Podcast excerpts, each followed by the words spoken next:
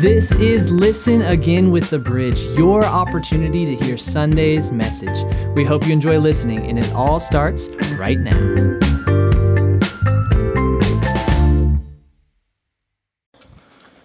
We have got to hurry up and get David married so I can quit playing double duty here. Wearing too many hats. No, I love doing it. I love worshiping with you. And as we were worshiping this morning, I just kept looking out, thinking what a good-looking bunch you are. So thank you so much for being here today and being with us. Love that we are just able to come together and worship God freely. Amen? Amen. So good. I love His presence here with us. I really, honestly, had planned to jump into the book of James. I was planning to do a few-week series on that book, but after the response that we had from last week as we talked about sharing our story and some of the things that went with that, the feedback that I got and some of the response led me to do something a little different. So I'm going to spend this week and next week just talking about something we talked about last week, the idea of being called and what that really means for us as Christians. So I'm going to dive into that today. Just for those of you who maybe were not with us last week, I would just encourage you, you could go back and check it out on our website if you want to watch it. There's a great testimony video in there by Shay Bias, and thank you again to Shay for sharing that. There he is. Appreciate it so much. Lots of feedback from that video, and just I believe it's helping a lot of people. But it really just came down to, we talked about how each and every one of us who have accepted Jesus Christ into our hearts, we have a story to tell. You might not feel like you know the whole Scripture, the whole Bible, and if someone were to ask you a question, you might not know the answer, but you could share with them how you came to Christ and allow that story of the presence of God in your life to begin to bleed over onto the other person as you begin to share your story. The same presence of God you felt can be like released to them through your story. And so we talked about four things that we need. Be bold, be smart, be ready, and be sincere. The idea of being bold is we looked at the disciples and how they were hiding, man. After Jesus had been put on the cross and put to death, they didn't know what to do. Even though He had told them He was going to come back, everything was going to be okay, they still found themselves locked behind closed doors, afraid, until Jesus came along. And once He came along, you see their boldness just begin to rise, and they went from being afraid to beginning to share the gospel message. Everywhere they went, they were willing to stand up and share the good news. So we need that boldness in our life, and that comes through spending time in the presence of Jesus. To be smart is not just the idea of how to present the gospel or the right time. It's also being smart in how you live your life. It's how you live a holy life that's going to allow you the opportunity to share your story and for people to hear what God has done in your life. But you also have to be ready to do that. Sometimes we are presented with those opportunities, and when they come on and we feel the presence of the Holy Spirit saying, hey, this is your chance to share, sometimes we're not ready and we bow out of that. I might say the wrong thing or do the wrong thing. So you got to be ready in those moments. And finally, being sincere. It's the love that Jesus has shared with us, the same love that accepts us into His kingdom. It's that same love that we are sharing with others and being sincere and loving others in the same way we've been loved. So what I want to continue with today is this idea that each one of us are called. Ephesians chapter 4, verse 1, we read it last week, and this is out of the New Living Translation. Again, we spend a lot of time hearing from the Apostle Paul because he wrote a lot of the New Testament. But he's in Roman prison, probably around 61 AD or so, and he says, therefore, I, a prisoner for serving the Lord, beg you. Do you feel that? He's begging. That's emotion. I plead with you to lead a life worthy of your calling. For each of you have been called by God. Live a life worthy of the calling. Have you ever been waiting on a call? You ever filled out like maybe a scholarship form? Or maybe you applied for a job and you feel like you're the right person for that job. And you're waiting to get the call. And what happens? I mean, when they do finally call, it's a relief, right? You're kind of like, wow, I did get the call. And one reason that feels good is because you were worthy of the call. There's a reason they chose you over someone else. And so in the same way, Paul is saying, lead a life worthy of the calling, for you have been called by God. A calling or a purpose means that no matter what you obtain in this world, you long for more than just success. There's something in you that craves spiritual and lasting significance. The call. I remember every year at youth camp, there were 4 nights of youth camp, and there was always a specific theme to the night. The first night was always salvation. I mean, if you're going to bring these heathens in, we got to get them saved so they don't tear up the camp all week, right? So you got to get them saved first. There'd be a night on healing or, whatever. But the final night was always the night where they would talk about being called into ministry. And one thing I've been trying to help you understand, we spent some time on this just a month or two ago, where we talked about how we're all ministers. No matter your vocation, you are called. Can you say amen to that? Amen.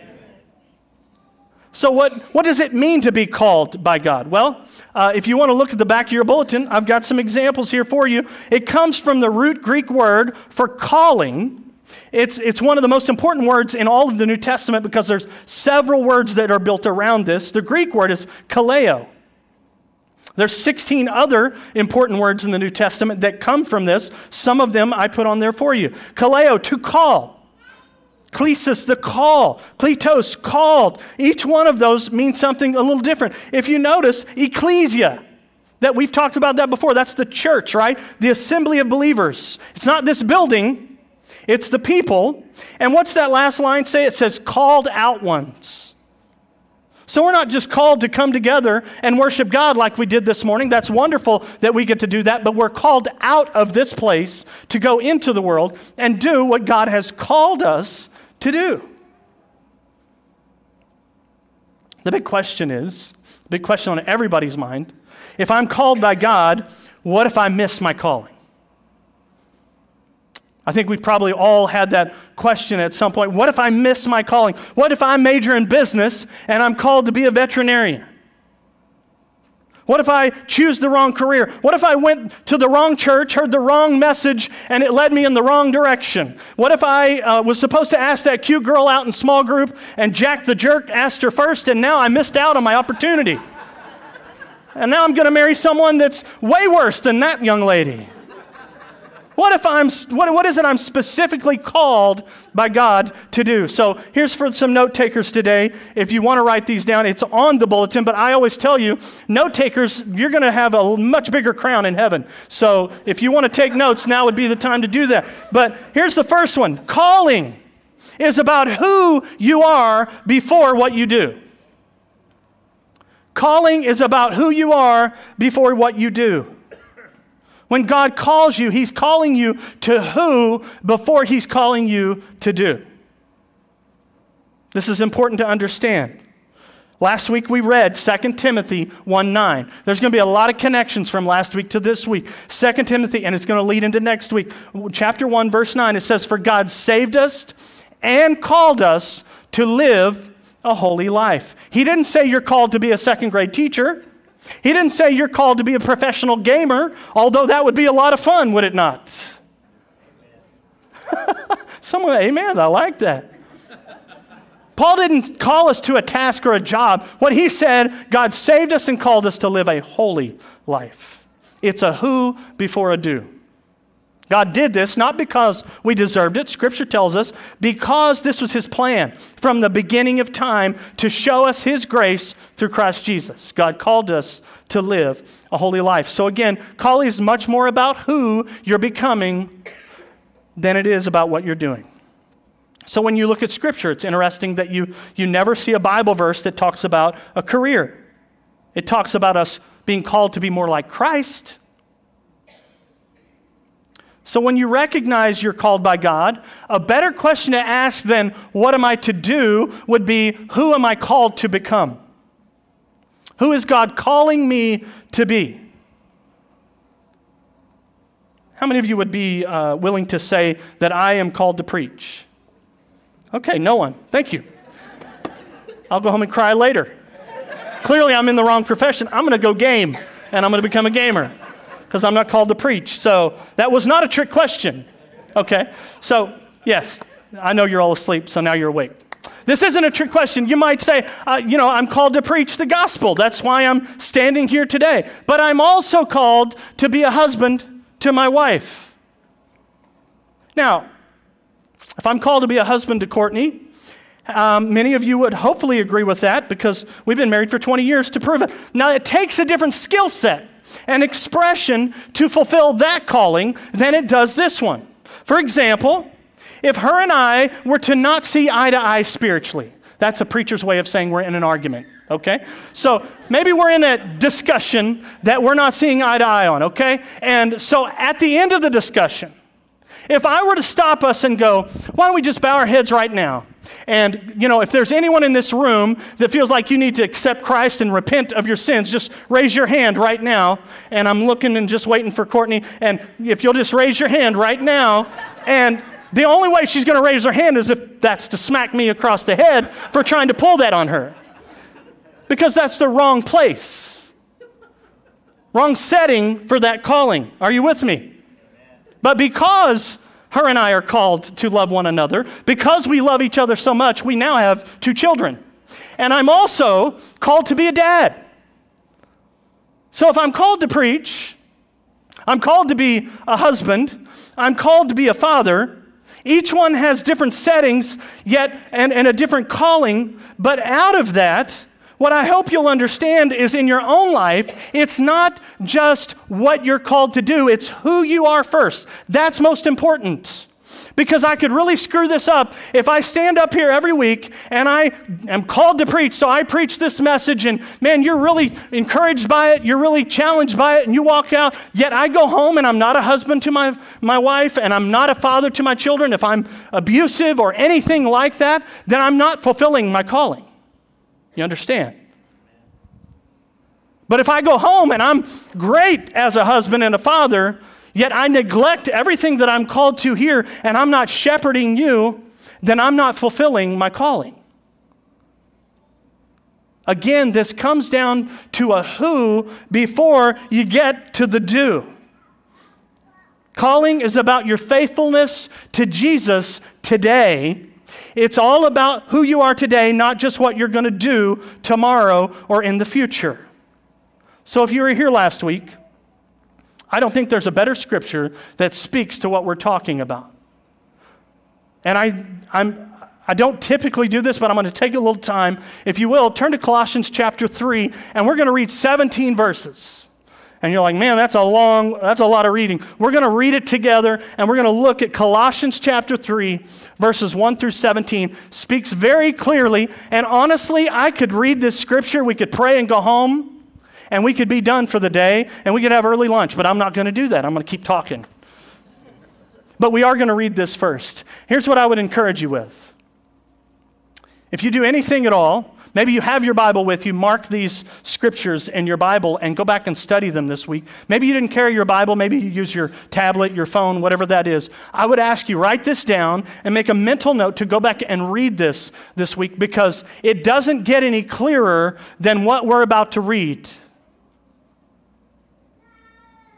It reminds me, back in February, we were doing a relationship message, and we were talking about loving our husband and wife and how love has different meanings and all of that. And we talked about 1 Corinthians 13, the love chapter, gives us a really good example of how we're to love. And if you'll remember, there were certain things that we're supposed to give in a loving relationship. Patience, kindness, right? Mercy, those things. But then there are certain things we're supposed to remove from that relationship, like selfishness, anger, bitterness.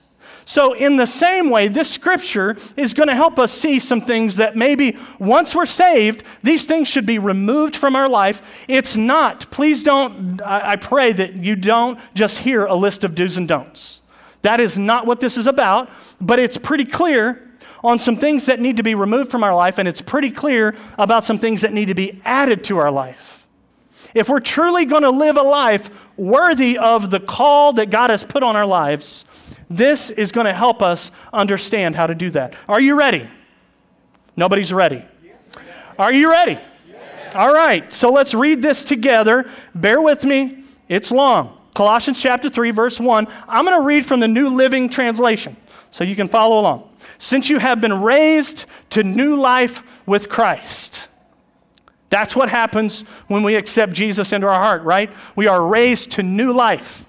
That's what we're talking about here. You need to understand, first thing it's talking about is you have to be saved. If you've not been saved, it's going to be impossible to do this. But since you have been raised to new life with Christ, set your sights on the realities of heaven, where Christ sits in the place of honor at God's right hand. Think about the things of heaven, not the things of earth. That's pretty simple. It's hard to do. Think about eternal things, not just temporal things. For you died to this life, and your real life is hidden with Christ in God. And when Christ, who is your life, is revealed to the whole world, you will share in all his glory. Sounds good so far, right? Here we go. Here's the instruction, verse 5. Put to death the sinful earthly things lurking within you.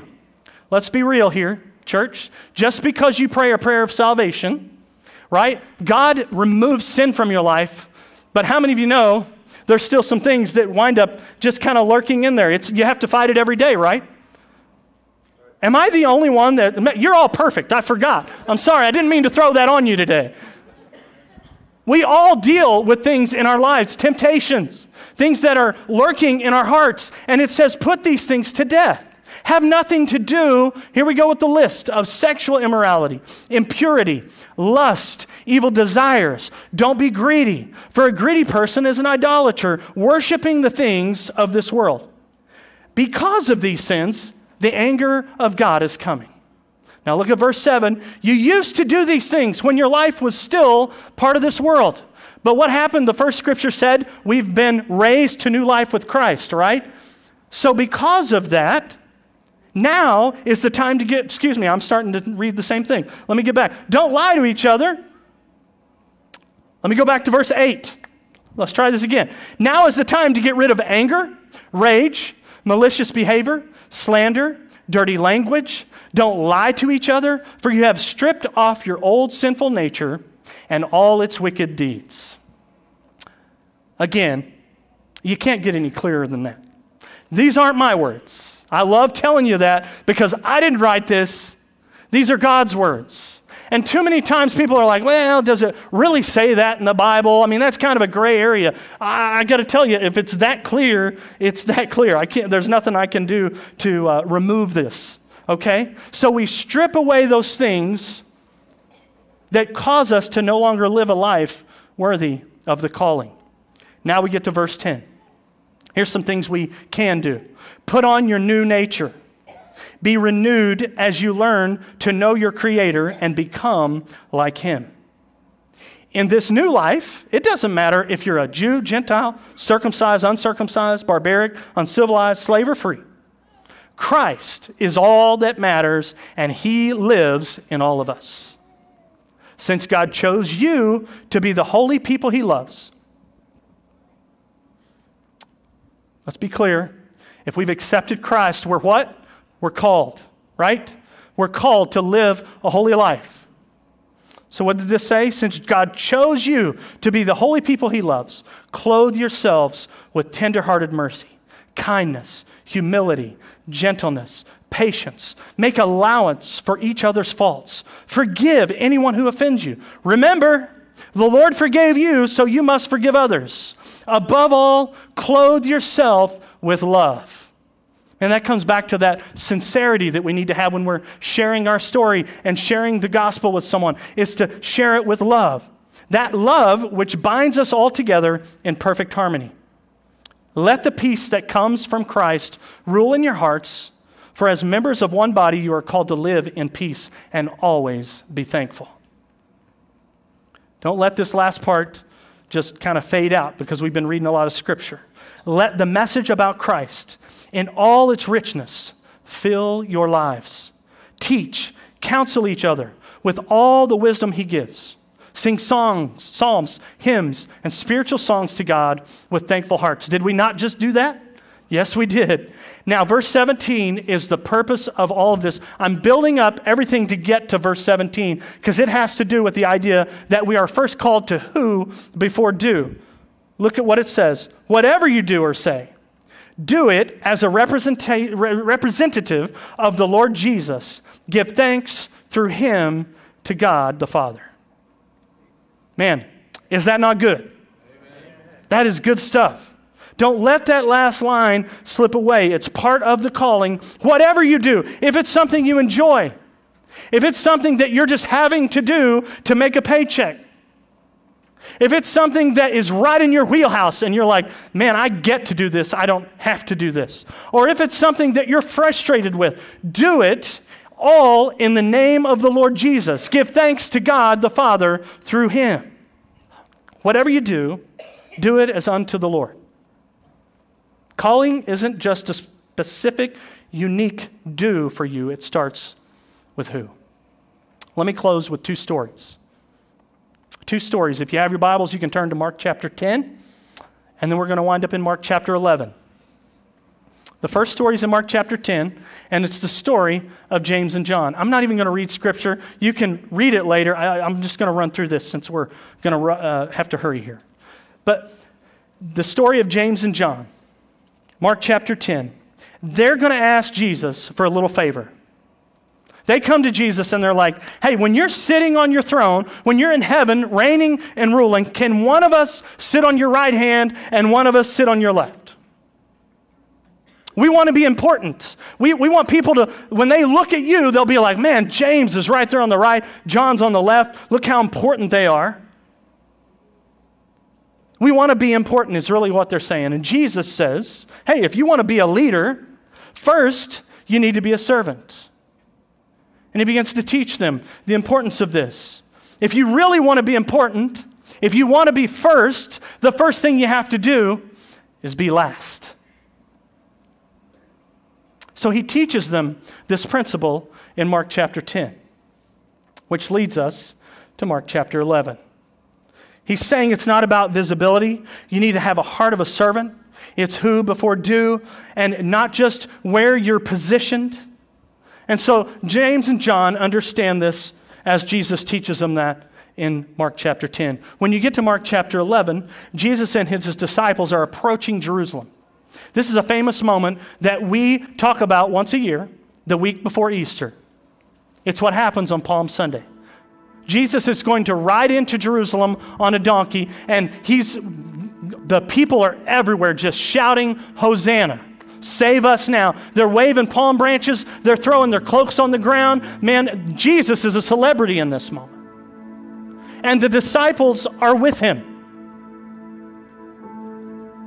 And I don't know, I'll be honest, it doesn't say this, so don't hold this on me and say, he said this was in the Bible. It's not. But I would think if James and John were just worried about looking important and being big shots, I would think as they're walking into Jerusalem with Jesus, the big celebrity in this moment, they were probably going, this is kind of cool. You know, we left fishing or whatever job we used to do in order to follow him, and now we're getting to see.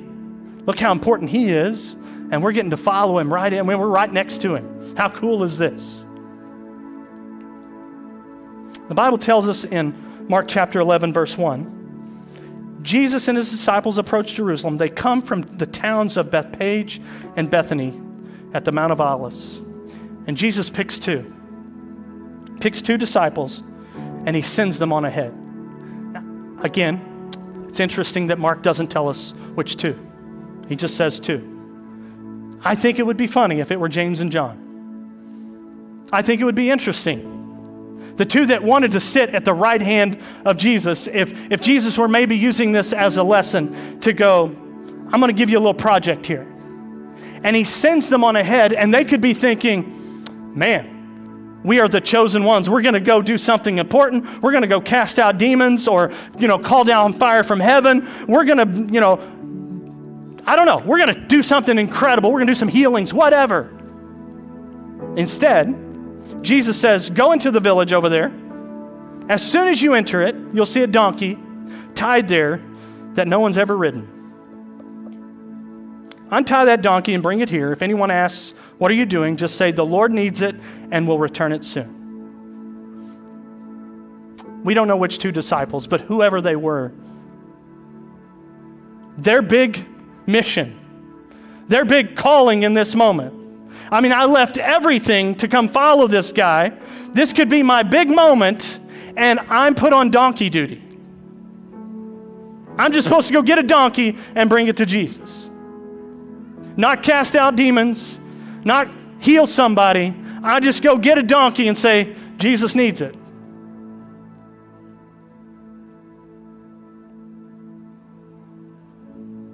Here's what we need to understand. The size of your assignment never determines the significance of your impact. The size of the assignment never determines the significance of your impact. They were bringing the donkey to Jesus that was going to lead him to his calling. What he was brought to this earth to do. And it reminds me of David in the Old Testament. The little shepherd boy who determined a very small stone can take out a really big giant. Reminds me of a little boy in the New Testament. When we see a crowd starving and he walks up to Jesus with his Lunchable. He's like, this is all I got. A couple of fish and some loaves, but you can have it. Seems small and insignificant. Yet Jesus uses it to feed 5,000 people.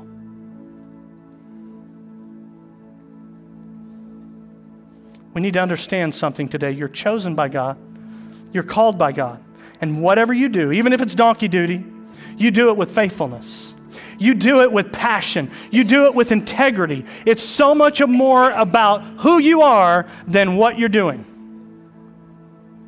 You are called to live a life worthy of the calling. These two disciples, these two guys had no idea they were delivering this donkey that would carry Jesus to his very calling. And when everything you do for the glory of God. When everything you do, when you don't have to find your calling, it's going to find you. When you're doing everything based on who you are, who you're called to be, living a holy life, your calling will find you. It overtakes you. It seems as though it might be something meaningless like donkey duty, but it becomes something very meaningful when it's for the one who gave his life for you. So what are you called to? First of all, you're called to become more like Christ. You're called to live a holy life. And one day you're going to find someone in need, and you're going to be called to answer that need. You're going to find someone who's broken and hurting, and you're going to be called to deliver a kind word, to give them, speak life into their heart, maybe pray for them. You're going to be called to do something. Are you ready? Are you ready to share your story? Are you ready to one day be used by God? Don't worry about what the job is. Worry about who you are. And the job will work itself out. God will take care of it. So what am I called to? I'm called to shepherd this church. I'm called to lay down my life for my wife and my children, and now two dogs, which I'm not real excited about. We can talk about that later if you want. But more importantly, I'm called to live a holy life.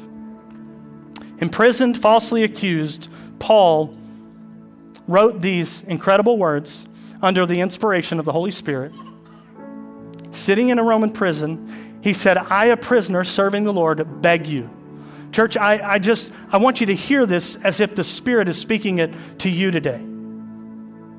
As if he's not talking to another church that he had started. He's talking to you this morning. He says, I, a prisoner serving the Lord, beg you to lead a life worthy of your calling. For you have been called by God. Will you bow your heads with me?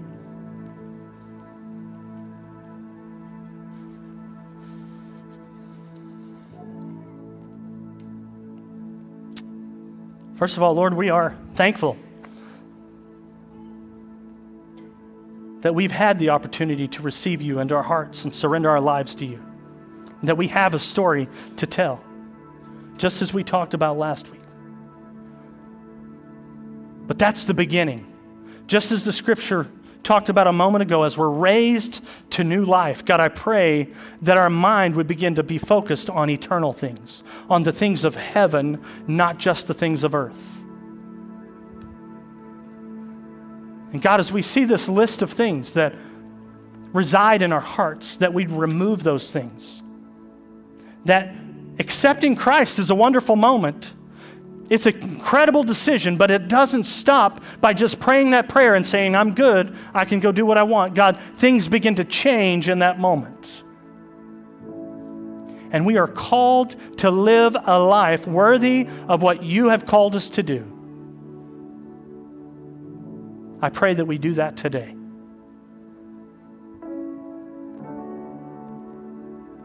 So that when the time comes, Lord, we're ready.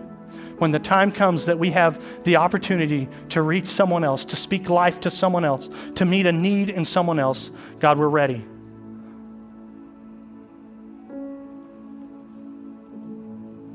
Not just to quote a scripture to them. That might help. That might be what they need in that moment, but not every time. Sometimes it's just a kind word. Sometimes it's just a simple hug. And I'm praying for you that can make the difference. It all begins by leading a life worthy of the calling that we have received.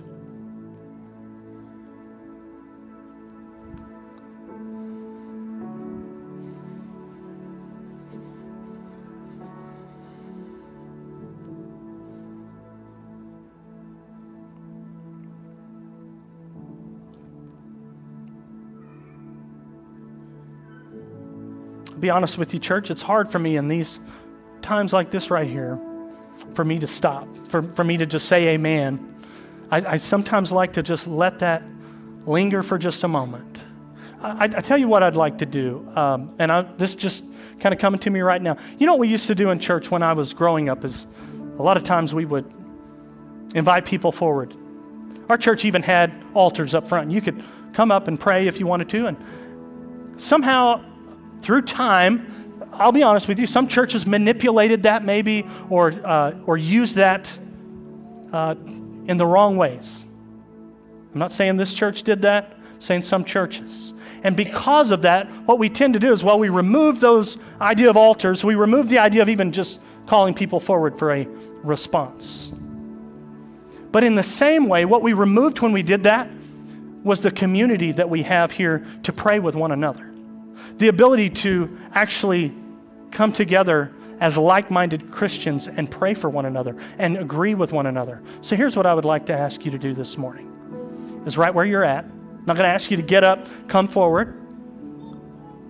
But if you're willing and comfortable, maybe place a hand on the person next to you or take the hand of the person next to you. If it's your spouse and you're comfortable doing that, if it's a child, if it's someone close to you that you would just be willing to lay a hand upon, and I'm going to ask you to pray for the person on your right or your left this morning. We don't do this a lot. Maybe you're not totally comfortable. Maybe you're like, man, I don't know what to pray. You know what? Let God lead you. This is a great practice for you this morning.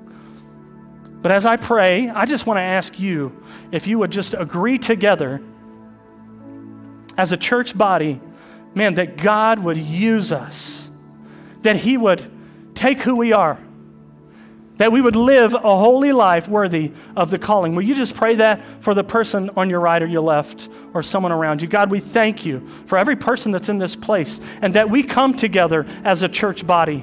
Lord, we agree with one another. As we worship together, God, we sing songs honoring you and lifting you up and praising you.